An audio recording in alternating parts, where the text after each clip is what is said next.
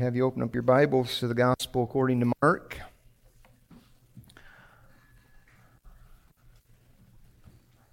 It's uh, just affected by the by the theme of today, just Ryan's message. Now, being a Christian for 30 plus years and seeing a lot of people fall away and just thinking upon Christ, uttering those words, let there be light. And everything that's happened since he's uttered those words in history, and everything that's happened in my own life, for me to be standing here, to be in the midst of you all, to be in this building, to be pressing on for Christ, it's a great kindness of God. It's a mercy, brethren. It's mercy that has made you Peter and not Judas. Mercy, complete mercy. Well, and, and it's great mercy that this is a reality that we're going to read here, if it's a reality in your life. Mark chapter 1. As we continue on here in Mark's gospel. Just kind of pausing around these verses for, for now. Probably greatly pick up the pace here in weeks ahead, but we're going to park right here for a bit. Mark chapter 1, verse 14. And after John was arrested, Jesus came into Galilee proclaiming the gospel of God and saying, The time is fulfilled, the kingdom of God is at hand. Repent and believe in the gospel. And so, Father, we are thankful for the gospel, are thankful, Lord, for light. Thank you, Lord. You are our rock and our redeemer. Thank you for keeping us. Thank you for your faithfulness to us. Lord, thank you we can run to Jesus. And Lord, we run to you right now, Lord, and pray, be in our midst, help. Lord, I pray that these two fundamental realities of what it means to be a Christian, the, the, the appropriate responses to your gospel, Lord, I pray you make them a reality in the hearts of those that don't know you this morning, this afternoon. Lord, please be real. Help us, encourage us. Lord, you blessed us with so much. Oh, Father, bless us now with your presence, your help. In Jesus' name, amen.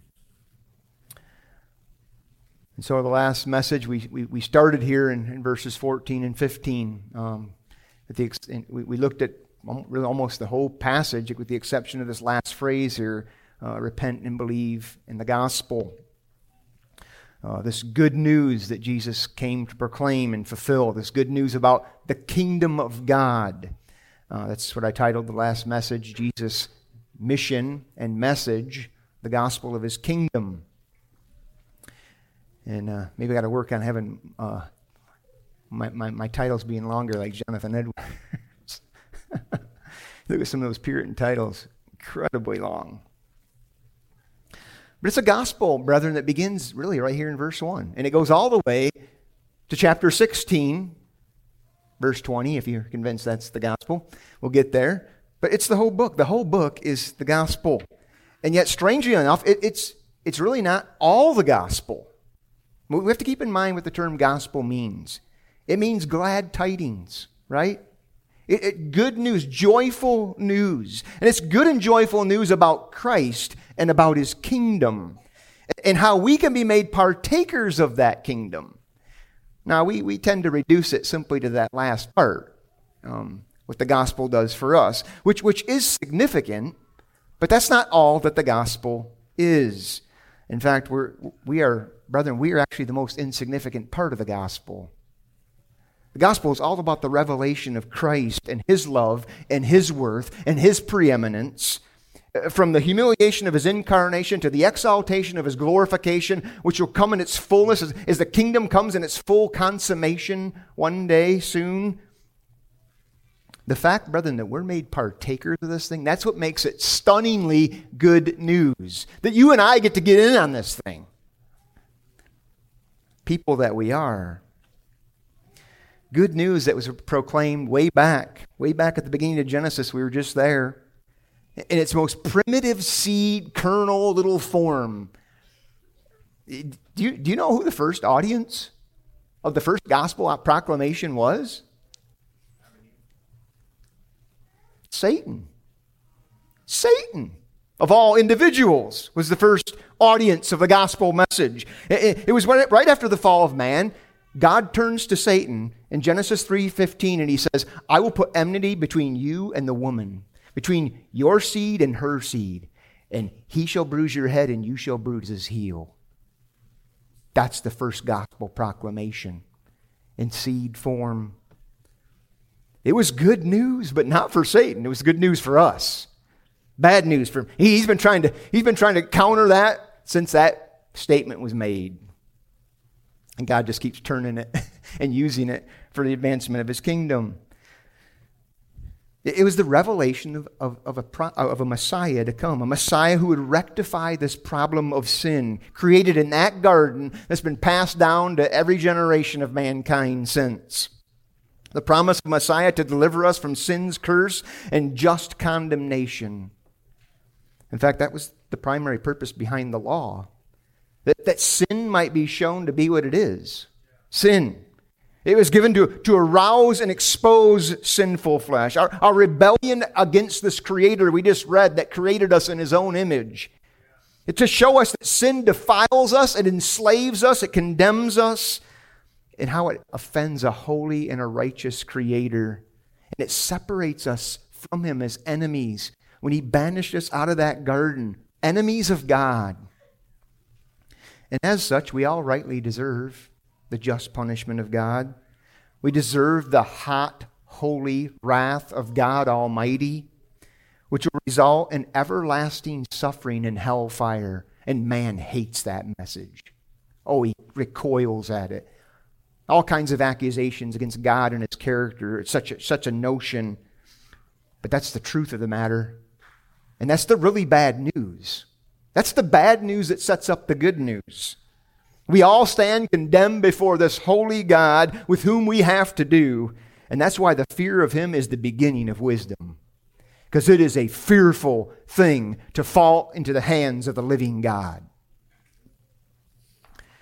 But, but you see, this promise of good news, it, it just continues to slowly unfold in Scripture this, this narrative. Good news, it was kind of mysteriously covered in all the types and shadows of the Old Testament, in the law, in the prophets, like, you know, in figures like Abraham and Moses and David. And, and this good news, good news it was, just largely hidden in, in prophetic promises. But now, here we are. We're at this scene, Mark 1 15. Now, in the coming of Christ, this good news begins to dawn. And I say dawn because as I said last week, it's important for us to understand this passage here, Mark 1:15, this is not Romans 1:16. It's not. Yes, it's the same gospel. But its proclamation at this point in history is not the same. It's not. You tell me, what was Jesus' gospel message? Do you know? What was he telling people? What was his, what was his approach? his gospel message. Eh, when he sent out the 12 and he sent out the 70, well, what did he tell them to preach? What were they saying? Yes, the kingdom of God is at hand. The kingdom of God's at hand. Both those accounts, when he sends them out, it's exactly what he tells them to do. You know what he tells them to do? Exactly what he was doing. The exact same thing. Let people know the kingdom of God is at hand. And they went about and they, they healed the sick and they raised the dead and they cleansed lepers and they cast out demons. They went house to house proclaiming this reality. The very same thing that Jesus did, with the exception of the profound parables that had them scratching their head half the time. You see, Jesus was, Jesus was in this unique position of unveiling the good news, and yet he couldn't reveal it all because all of it was not yet accomplished and fulfilled. It was not yet carried out. He was in process of doing that, you see. He, he walked this razor's edge of, of coming to reveal gospel truth and equally at the same time purposely hiding gospel truth. Did you know that? You, you realize that was Jesus' mission. Jesus was coming partially in judgment to the Jews and exposing their right their self-righteousness and their pride and their hypocrisy. And as he taught he taught in such a way as to keep them in the dark. That's what scripture tells us. And i'm sharing this tuesday in the campus with this you know uh, astute uh, atheist and he just came unglued he did not like that at all he just did not like that how dare god if there's a true god and he treats me like that I mean, just all these proud responses and accusations against God. He just couldn't come to terms with that.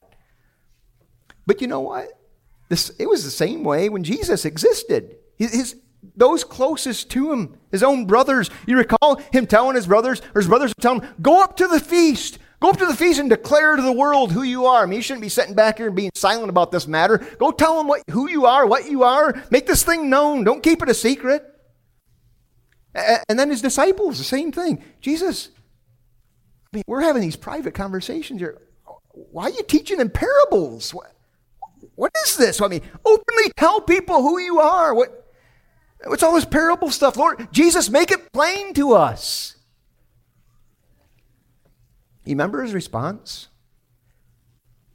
To you, it has been given to know the secrets of the kingdom, but not to them not to others. So that, so that seeing they may not see, and hearing they may not hear or understand. That's what Jesus said. That was his design and his teaching. Jesus was not out in the streets like you and I trying to make the gospel as clear as we possibly can uh, when we talk to people, using you know, Romans and Ephesians and, and, and you know, laying out the sufficiency of Christ's atoning work for sinners and the, the great exchange that Jeff just talked about, our sins for his righteousness, and, and all those precious truths that came after the resurrection. They became known and they came to light. So, so here, Mark tells us Jesus came proclaiming the gospel. Saying what? What was the good news message? The kingdom of God. Folks, the fullness of time had come. That's what he's saying. The fullness of time.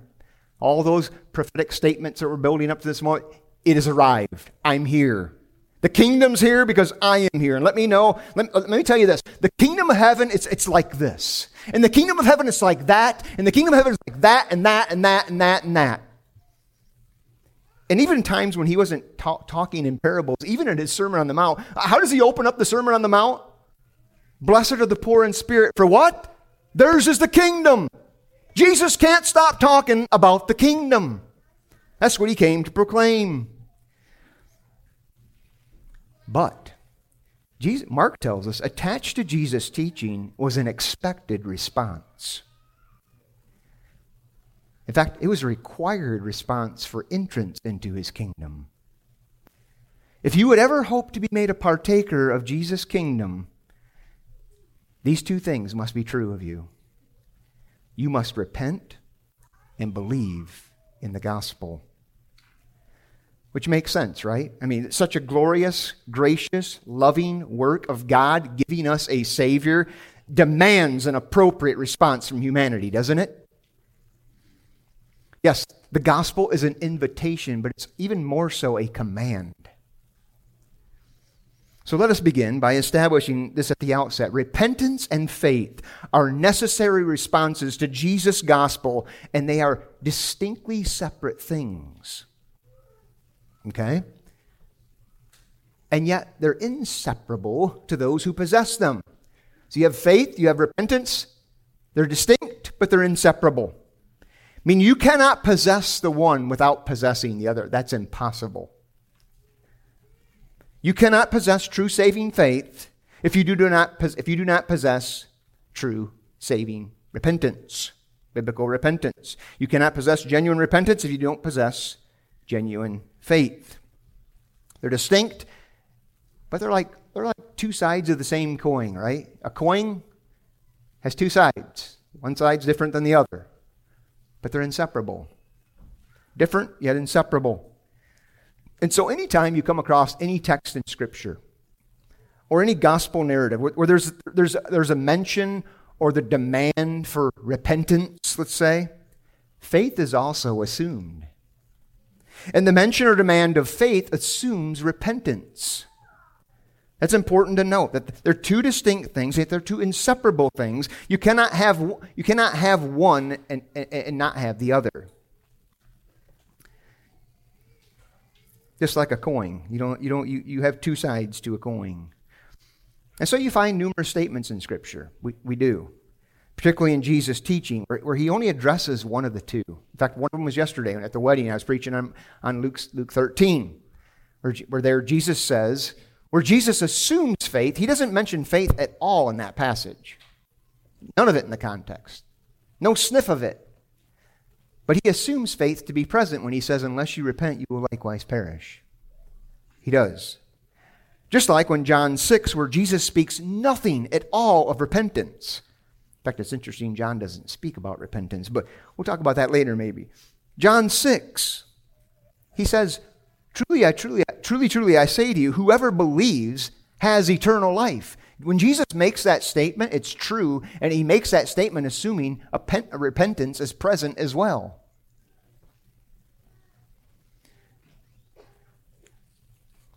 That's always the case in Scripture. Here, Jesus sets forth these, these, these terms or as conditions of entrance into his kingdom. These two realities must be present and expressed. One must respond to this good news of Jesus Christ with repentance and faith. And we're going to look at both sides of this coin here, but we're going to look at one side this week and then other side next week. We'll look at repentance today. And uh, we know what's required for God's God's uh, for entrance into God's kingdom, not just because Mark here mentions it twice or mentions is one of two things that Jesus was preaching about, but we know it because it's it's a uniform testimony of Scripture. We see this throughout the New Testament. Now I'm just to I'm just to quote some a handful of verses here. Luke 5:32. I've not come to call the righteous, but sinners to repentance.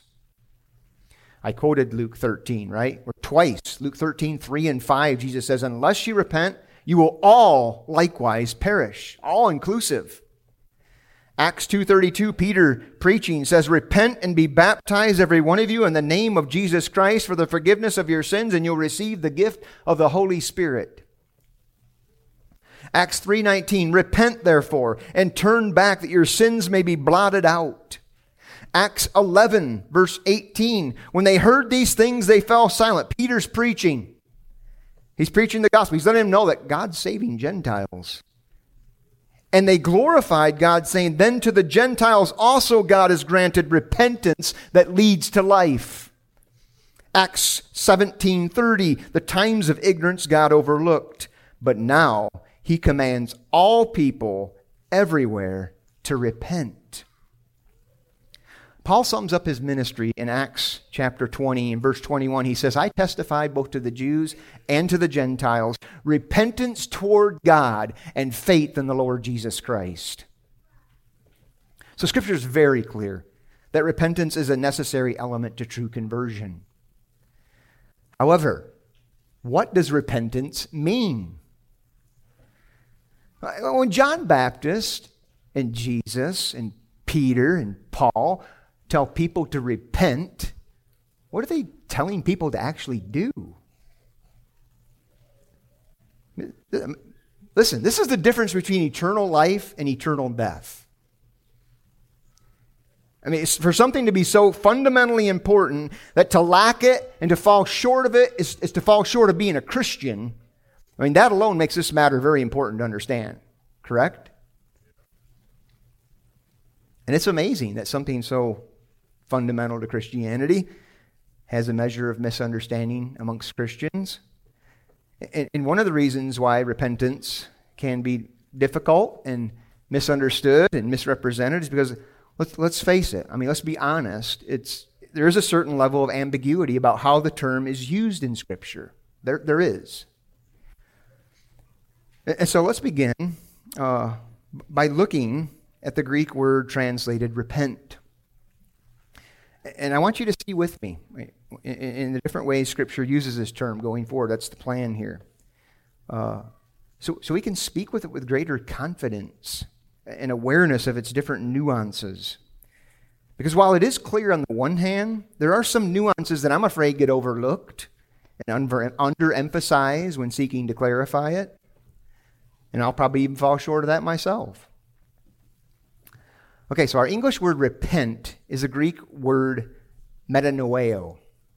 Metanoia is the noun form, it gets translated repentance. My NAS Greek dictionary tells me it means to change one's mind or purpose. The Strong's Greek dictionary defines it to think differently or afterwards. My Mounce's Greek dictionary says to undergo a change in frame of mind and feeling. The word literally means to perceive afterwards. Meta, after. noeo, perceive, to perceive. It's to think differently afterwards, to rethink a matter. It's to think one way about something and then, then afterwards you change your mind about it. Think differently. And I think Mounce's definition really most accurately encapsulates the word repent to undergo a change in frame of mind and feeling. I think that added and feeling is good and faithful to Scripture's use of the idea behind repentance as a whole. And, and we do a great disservice, I think, uh, to the concept of repent and repentance to just simply stress it only being a change of mind. And I say that because in my lifetime I've seen repentance taught and emphasized in ways that end up reshaping what repentance really means. Uh, the Lord happened to save me in the days when, uh, right at the time, John MacArthur was seeking to correct a lot of false ideas about the gospel in his book, The Gospel According to Jesus. And, and that book was a response to what had become known as the Lordship controversy. And there were men like Charles Ryrie, men like Zane Hodges, and many others who were teaching you can have Jesus as a Savior and not necessarily make him your, the Lord of your life. That's an optional thing, which is just a bunch of hot garbage rotting in the sun. That's not biblical whatsoever, but it was gaining steam and still has it today. Many followers of such teaching.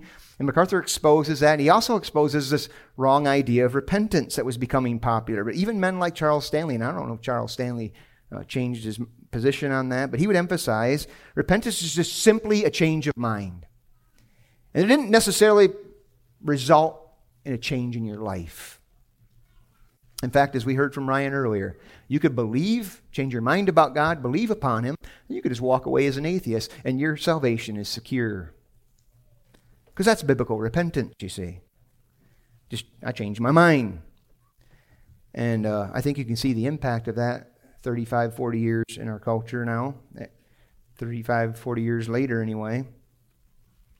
And there's been more pupils and students that have followed suit and carried that into their churches. And, and, and today, basically, the gospel is, has been boiled down and watered down to just decisionism. You change your mind about who God is, and boom, you got, you got, the, you got a convert. You know, before I didn't believe about God, but you know, now, now I guess I do, and uh, so I'm not going to hell. That's wonderful, isn't it? it so it's, it's boiled down to this, this intellectual assent and acknowledgement of who God is. And, you know, whether that amounts to any change in my life whatsoever, that's, it's immaterial. And sadly, that's, that's acceptable teaching on repentance in a lot of places. That's why I think it's important when we express repentance that we explain it in fuller terms than just simple change of mind. People changing their mind, uh, there's a lot of people have changed their mind uh, that haven't been saved. In fact, turn in your Bibles to Matthew chapter 27. Math, uh, Ryan referred to this earlier. Judas, right? You realize the scripture tells us Judas changed his mind? And yet, obviously, he didn't do it in such a way that yielded salvation, did it? Matthew 27, verse 3 uh, Then when Judas, his betrayer, saw that Jesus was condemned, he changed his mind and brought back the 30 pieces of silver to the chief priests and elders. His, repent, his idea of repentance was trying to do something to make up for his wrong. Yes, the phrase change of mind is not the exact same Greek word, but they're very closely related. In fact, they're so closely related, the King James translates it repented instead of changed mind. But obviously, this was not a repentance that leads to life, was it? No. He went directly to hell. And so I, I, share that verse just, just to demonstrate that simply talking in terms about changing mind without any other context about, about it is not a sufficient way to communicate the concept of biblical repentance. Not without further explanation. And there are countless lost professors of faith that have been deceived by such simple, simple explanations. When we talk about biblical repentance, it's important that we provide a biblical framework for the use of the term. Judas's changed mind produced actually produced further estrangement from God and suicide. Biblical repentance produces reconciliation with God and a pursuit of Him. It's the total opposite. It's no longer opposed to God. It's no longer justifying sin. It's taking God's side and agreeing with God about our sin and a resolution to renounce that sin. It's to turn turn away from sin and to God. Doing a 180 in our mind, a 180 away from sin and self and to God and pursuing His will. Subjecting ourselves to Him. The change in repentance has everything to do with a change in someone's relationship with the living God. The change of mind in biblical repentance produces a change in in one's mind about God, about who He is, about what God says, about who I am, and how those two things relate. In essence, it's, it's to bring your mind in subjection to and compliance to God's Word. That includes, that includes our whole being, brother, not just our mind, but our emotions, our affections, our will. That's why I like Mounce's definition. Because a person's feelings or emotions are very much involved in what repent, what's going on in repentance. Listen, you tell me that you repented and you're free from, from any emotion or feeling from shame or grief or regret. That you might have something, but you don't have repentance. Biblical, biblical re, repentance happens in, in brokenness, sorrow that you've offended the living God. It's not some glib thing. It's not some light matter. It, it, it puts a place, it puts, uh, puts a person in a position where they hate their sin. They despise it. They acknowledge it for what it is, and they're forsaking this thing. And that's not something that's feeling free. If you're a Christian, you know that's true. Now, granted, yes, folks can feel plenty of grief, plenty of regret because of what sin has cost them in this life, and it not have any not be any biblical repentance whatsoever. That's true. We have examples of worldly sorrow in Scripture, Esau being one of them. He experienced great grief and, and, and regret over his decision to give away his birthright. But that was not grief that was aimed towards God. Not at all. His grief was selfish. He was thinking about what he was losing, the temporal blessings that he had forfeited by his own foolishness. Nevertheless, Paul does talk about godly sorrow and grief, doesn't he? That leads to repentance. It's part of repentance. It, it, it, falls very much, in fact, it falls very much in line with what with, with, old, with the Old Testament presents to us in this idea of repentance. it's typically coupled with sorrow, grief, mourning, and this idea of turning back, returning to God, from, from idols to God. And I don't think we want to dismiss that when we get to our New Testaments. Listen, just because the Greek word, or definition of the word translated repent, is, is to rethink afterwards or change your mind, I think it behooves us to recognize that and, and strongly consider the Old Testament's words and the Old Testament's uh, use of those words in their setting. Listen, why? Number one, Greek culture is not Hebrew culture. It's not. In fact, the Greeks didn't even really have a term for repentance because it was a foreign idea to them. Why? Because they weren't Christians. They weren't followers of God. They were, they were, they were in idolatry. They were worshiping false idols. Don't get me wrong, I'm not saying metanoia to change your mind is not a good representation of repent. Not saying that at all.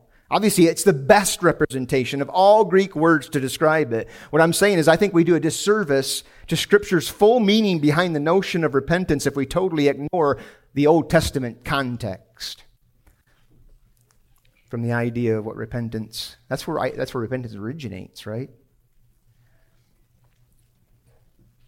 And brother, there's good reasons why there's people that communicate. Perhaps you've heard them communicate repentance in terms of sorrow, in terms of turning away from sin.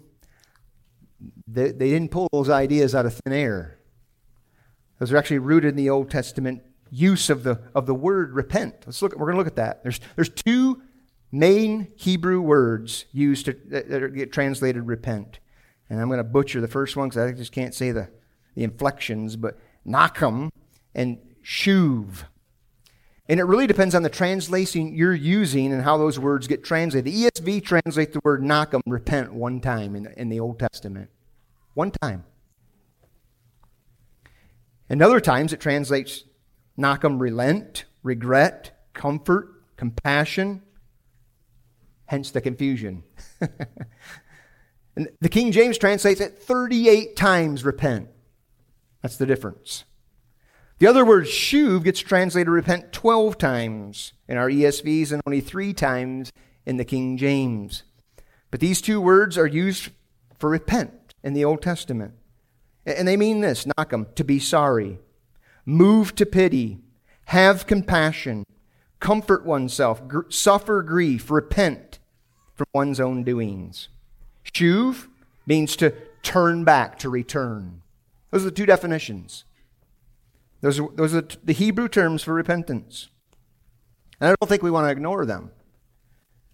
Now, the term nechem, which means to be sorry, to relent, to suffer grief, to have compassion, to comfort oneself. I mean, that's just kind of, it might sound like a hodgepodge of very definitions, right? I mean, but they do all share one thing in common all of them are, are, are, emotional expressions in response to something.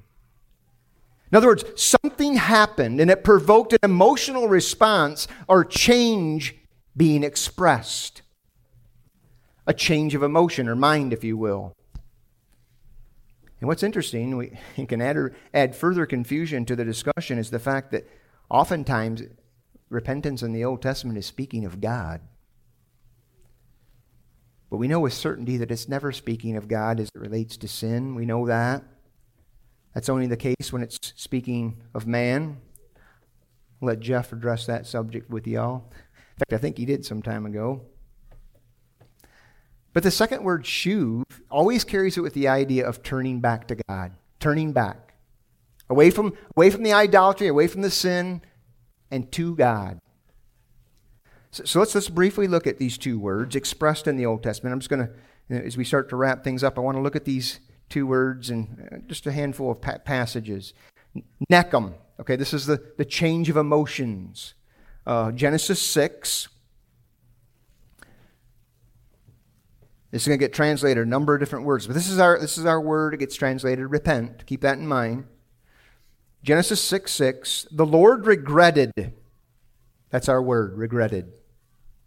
The Lord regretted that he had made man on the earth, and it grieved him to his heart. And so the Lord said, I will blot out man whom I have created from the face of the land, man and animals and creeping things and birds of the heavens, for I am sorry. There it is again, same word. I'm sorry that I have made them. The Lord is expressing a change of emotion here, right? We just read it. God was glad, quite happy with what he made.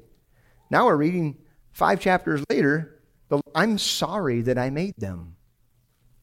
Expression of sorrow that God is expressing here in chapter 6. Or chapter 24, if you will, verse 67. Then Isaac brought her into the tent of Sarah his mother and took Rebekah, and she became his wife, and he loved her. So Isaac was comforted after his mother's death. That word comforted is our word for repent. You might think, oh, wait a minute, what? What's happening here? Let's see what's happening. His mother passes away, right? Isaac's mother passes away. He's grieving, he's mourning her, and Rebecca comes into his life, this beautiful bride, and he's comforted. There's a change that takes place in him emotionally. All the grief and sorrow that he was bearing, Rebecca comes, and there's a comfort that takes place. That's the change there. Exodus 32. Exodus 32. Very familiar passage, verse 12. Moses is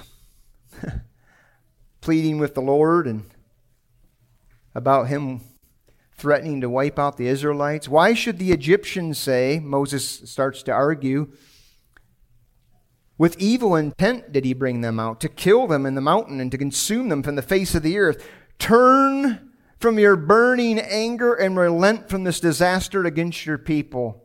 There it is, relent. That's the word for repent. Verse 14 And the Lord relented. There it is again. From the disaster that he had spoken of bringing on his people. It's interesting that even the word Nechem has this turning aspect to it, right? We see it. Turn from your burning anger and relent from this disaster. And then we have, lastly, on this one word, the Nechem, uh, Job 42. As Job, Job encounters the living God, thinking himself a little bit more highly than he ought to think. And after encountering the majesty of God, he says in Job 42, verse 6, Therefore I despise myself and repent in dust and ashes. Job changed his mind about himself, didn't he? He had a pretty high opinion until he went toe to toe here with the Lord. And that encounter made him poor in spirit. It humbled him in the dust. The repentance expressed here is not just a low view of himself. I mean, he hated his self righteousness, his self righteous attitude. He expresses it by piling on dust and ashes upon over himself. So that's the that's Nechem. That's just a handful of passages in the Old Testament. This idea of repentance. But shuv, which in the ESV gets translated repent more often than Nechem. Shuv, we find that in 1 Kings chapter 8. We find it in a number of passages. We're just going to look at four here. 1 Kings 8:47.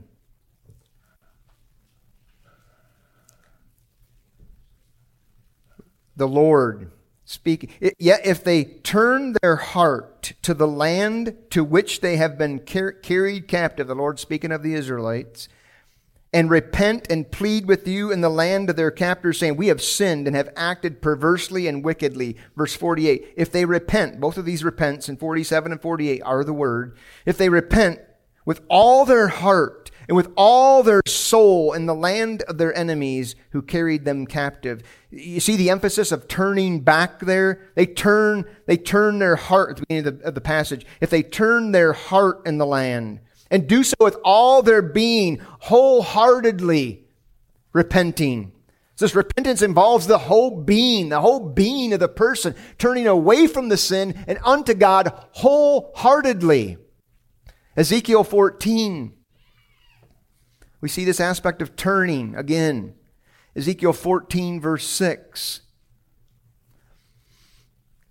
Therefore, say to the house of Israel, Thus says the Lord God, repent and turn away from your sins. And turn away your faces from all your abominations.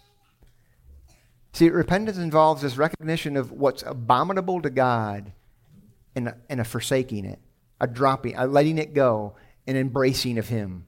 It's a 180. It's that which is completely opposed to God. Turn from it. That's what he's saying. Ezekiel 18:30. Therefore I will judge you, O house of Israel. God warning them again. Everyone according to his ways, declares the Lord God. Repent and turn. And this is an interesting situation because both repent and turn are the same word, but He's like doubling down. Repent, repent from all your transgressions, lest iniquity be your ruin. There it is again with, with the turn.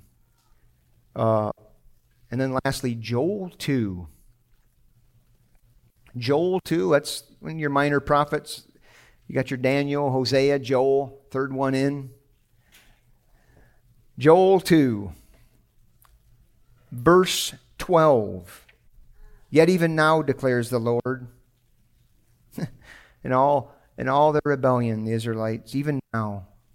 Let's look at the graciousness of God. Even now, declares the Lord, return. That's our word, repent. Return to me with all your heart. See that?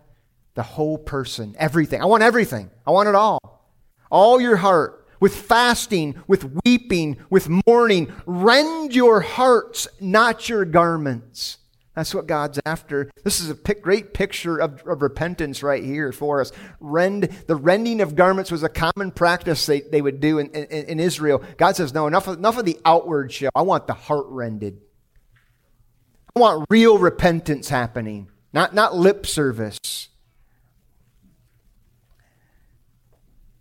But you see here, the change of mind and repentance, it's, it's coupled with emotion and, and, and sorrow and grief and a changing of one's orientation. No longer dabbling in sin, no longer holding hands with the sin. It's, it's, a, it's a turnabout from a previous attitude or behavior to God, a Godward disposition. But you know what, brother? Some of the best examples of repentance in, in the Bible don't even use the word. Psalm 51 is, is like the classic example of repent, biblical repentance. The whole psalm is an expression of repentance.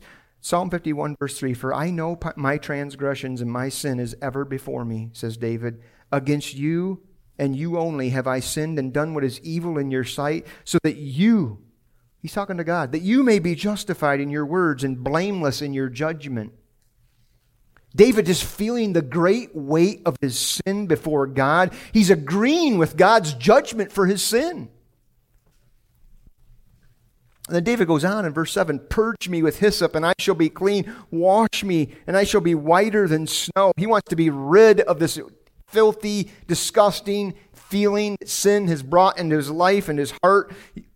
Free me from it, cleanse me from it. Let me hear joy and gladness. Let the bones that you've broken rejoice. Hide your face from my sins. Blot out my iniquities. Create in me a clean heart, O God. Renew a right spirit within me. Cast me not away from your presence and take not your Holy Spirit from. Restore me. A cry for restoring, a cry for deliver me from blood guiltiness. He feels it. That's repentance. That is repentance on display. David coming to terms with his sin and his great offense before a holy God calling it what it is, crying out for deliverance from his sin and its devastating effect upon him, breaking, you know, talks in terms of breaking his bones, feeling the weight of his guilt, zapping his joy, feeling God's absence. You know what that's like, Christian? You, you do know what it's like when you haven't repented of your sin. This is exactly the feeling that Christians get a dearth, a deadness a zapping of joy, a, a, taking away of God's presence, an excitement about meeting with God's people, a real rejoicing in the songs of Zion, a real rejoicing when I hear the gospel. Why is my heart dead? Something's wrong. Something's wrong. David expresses real repentance, a real break, a real acknowledgement, a real agreement with God. He puts the thing on the table and says, That's what it is. You're right, God. I'm done. Away. Away with it. Cleanse me. Bring me back. Restore me. It's no light switch you can just flick on and off. Oh, don't play with sin. Don't play with sin, my friend, because there's no guarantee of the presence of God. Here you have the King King David of all people, the sweet psalmist of Israel, crying out for God, Lord, I want to know your presence. Restore it. Don't take away your Holy Spirit. Lord, he's desperate. Sin did that. Sin did that. And yet, the beauty of repentance, God restores him because he's repentant. He is. These are, these are emotions of sorrow and mourning and regret that accompany real repentance. Yes, emotions themselves are, are not repentance. Uh, but you can't tell me someone's repentant if they don't feel any sorrow for their sin before God. No. David recognized, he recognized, Lord, the sacrifice you're looking for, care less about my lamb or my bullock or you want a, a, broken and a contrite heart. That's in the context there. A broken and contrite heart, God doesn't despise. Listen, you're broken over your sin. Oh, God's smiling. He's ready to come and come down you and rescue and cleanse all that sin and restore that fellowship with you immediately. He's ready for that. Are you ready to let go of the sin? That's the issue. And I fear by simply just expressing repentance as a, as a simple change of mind, we, we, can lose some of this, this Hebrew concept um, that clearly Ryrie and Hodges have done. now, as we close, I, I, just want to show you a New Testament, just one New Testament example of repentance expressed. Uh, where, where the word you don't refine you don't find the word repentance. It's it's 1 Thessalonians chapter 1. 1 Thessalonians chapter 1 in verse 8. Paul says, Not only has the word of the Lord sounded forth from you in Macedonia and Achaia, but your faith in God has gone forth everywhere, so that we need not say anything. For they themselves report concerning us the kind of reception we had among you and how you turned to God from idols to serve the living and true God. There it is, clear as day. You turned to God from idols. That, my friend, is repentance. Now we can squabble and say, well, no, that's the fruit of repentance. Sure, be my guest. But you show me your repentance without your fruit, I'll show you my repentance by my fruit. Because without no fruit, you have no repentance. You don't. And we see this in the Old Testament, this, this turning aspect. We see that attached to even Peter's preaching in Acts 3. I quoted it. Peter's preaching in Solomon's porch, and he tells the Jews, his fellow Jews, repent therefore and turn again. Turn. Turn from your pride and your rebellion against God and all your arrogance and your self righteous traditions and orient your heart toward God and His Messiah that He's given us. He's here. He's arrived. Embrace the Christ. Now, I don't have time to go into the, the fact that repentance is a gift from God.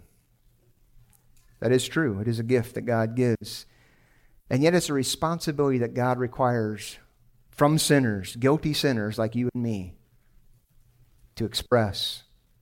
I read Acts 11, 18, where Luke, Luke records the response that the Gentiles were, were, were receiving the gospel. And he says to them, uh, then the Gentiles, to the Gentiles also God has granted repentance. God, notice that? God has granted repentance that leads to life.